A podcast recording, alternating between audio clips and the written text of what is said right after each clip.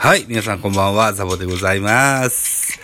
今何時？何日今何日だっけ ?13 日、8月13日、0時19分、収録でございます。一つよろしくお願いします。えー、8月12日に2分半ぐらいの収録をしました。えー、謝罪という 回を撮りました。うん。しばらく収録をサボっておりまして、それの続きからやっていきたいと思います。ね。一つよろしくお願いしますよ。はい。ということで、8月10日、水曜日、18時、プレイボール、バンテリンドームにおきまして、新下巨人に行われました。これの振り返りからですよ。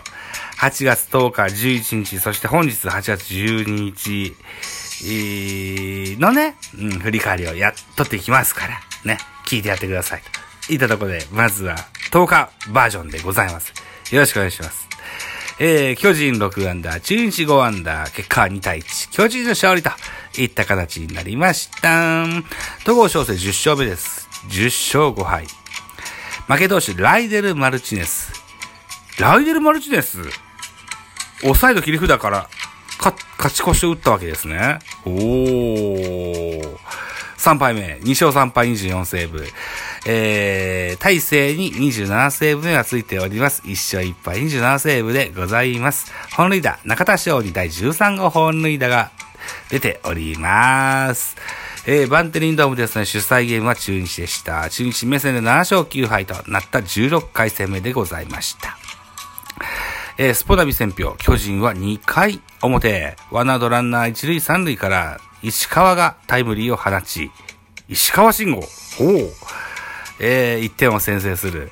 その後、同点とされて迎えた9回には中田のソロが飛び出し、勝ち越しに成功した。投げては先発、戸郷が8回1失点12奪三振の熱投で、今季10勝目というか、生涯初めての10勝目ですね。ついに達成しました。戸郷翔征2桁勝利でございます。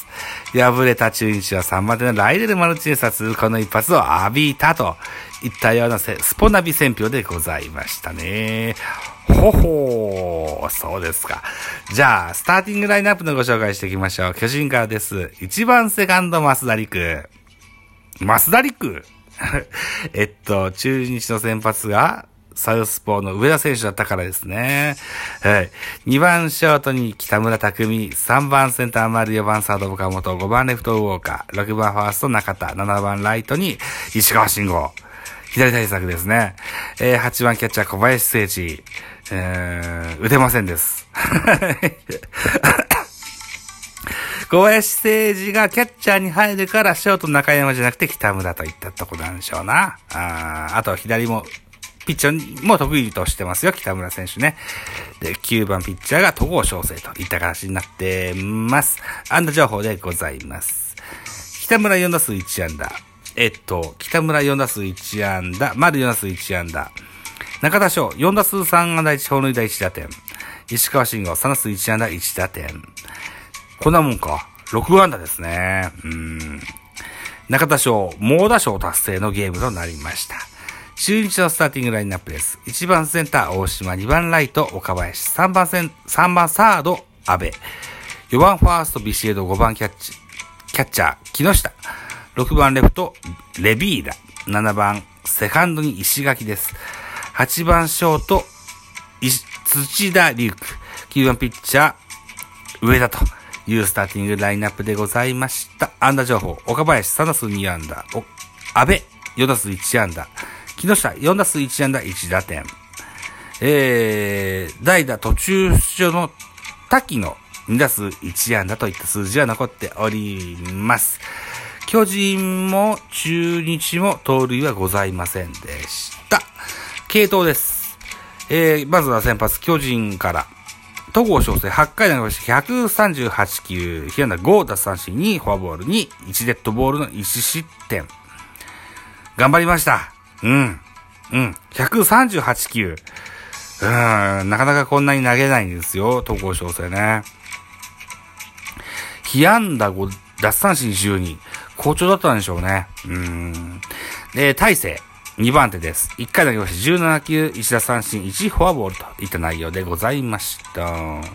中日です。上田幸太郎、7回投げました87球、被安打5打三振、4フォアボール、1、1失点と、高騰と言えるでしょう。年頭と言えるでしょう。背番号67番、上田幸太郎、2002年生まれ19歳です。19歳です。左だけで左打ち。えー、2020年の育成ドラフト2位でした。競泳高校から中日です。うん。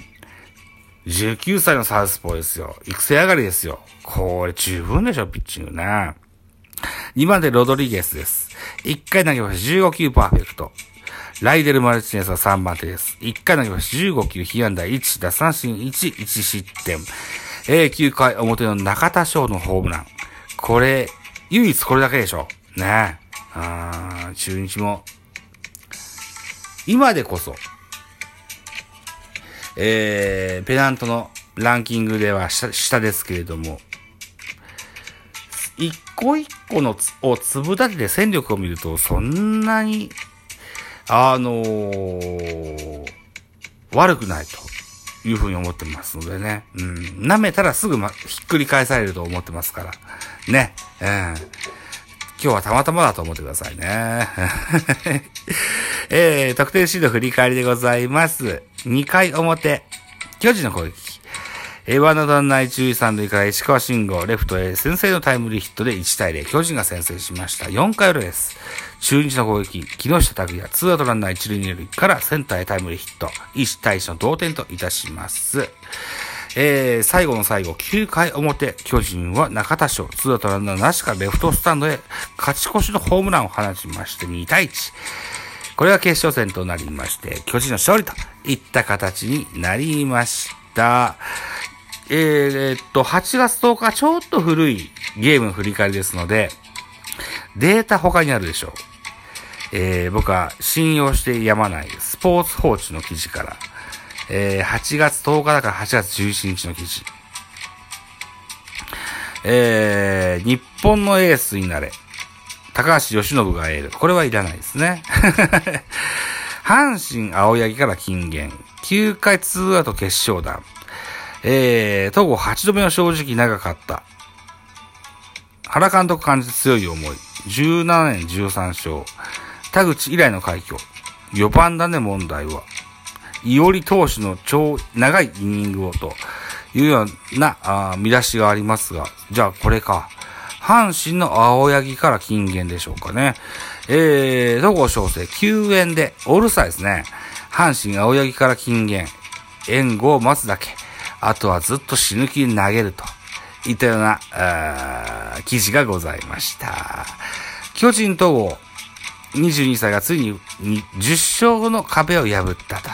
中日戦で自身初の二桁勝利を目指した右腕は、8回138球のネットで5安打1失点自己最多の12奪三振を奪い、今シーズン3度目、通算では8度目の挑戦で、節目の数字に到達したライバルで、ライバルである虎のエースからの金言を力に変えた戸郷は、今シーズン2年連続のお救援出場を果たし、今シーズンすでに12勝を挙げております、阪神のエース、青柳紅葉に2桁の壁を越えるにはどうしたらいいかと質問をぶつけていた。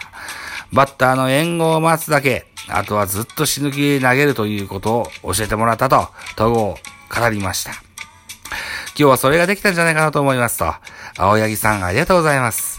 死ぬ気で投げた138球の力投の先に、待ちに待った勝利があったと、いった記事でございます。戸郷翔征19の頃から、巨人の先発ローテーションに入ってます。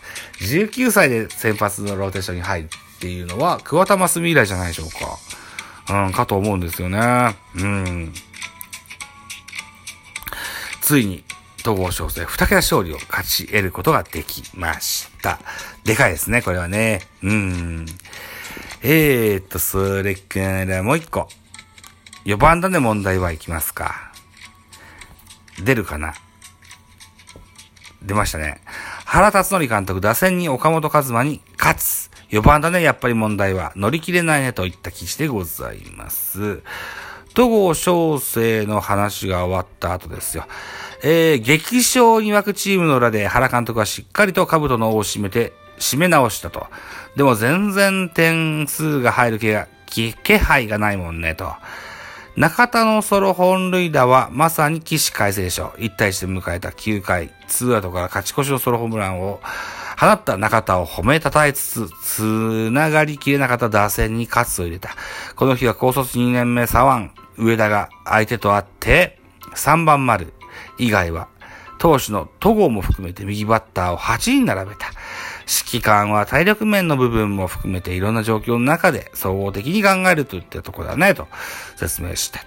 新型コロナ陽性判定により、離脱から復帰したばかりで、えー、体の張りを抱えた、抱えながらの選手も多い中で、気を見て休養を与えながらのタクトだった。えー、2回はなどランナー一塁に3塁から石川のタイムリーで先制したまでは良かったが、そこから攻めあぐねて4回から8回まで得点圏にすら走者を進めなかった4番だね。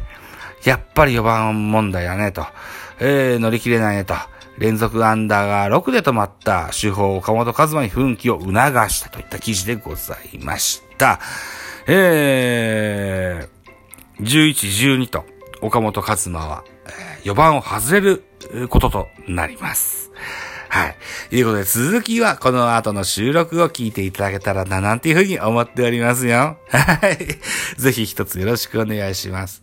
ミドル巨人くんでございました。8月10日対中日戦の一幕でした。またお見にかかりましょう。バイチャ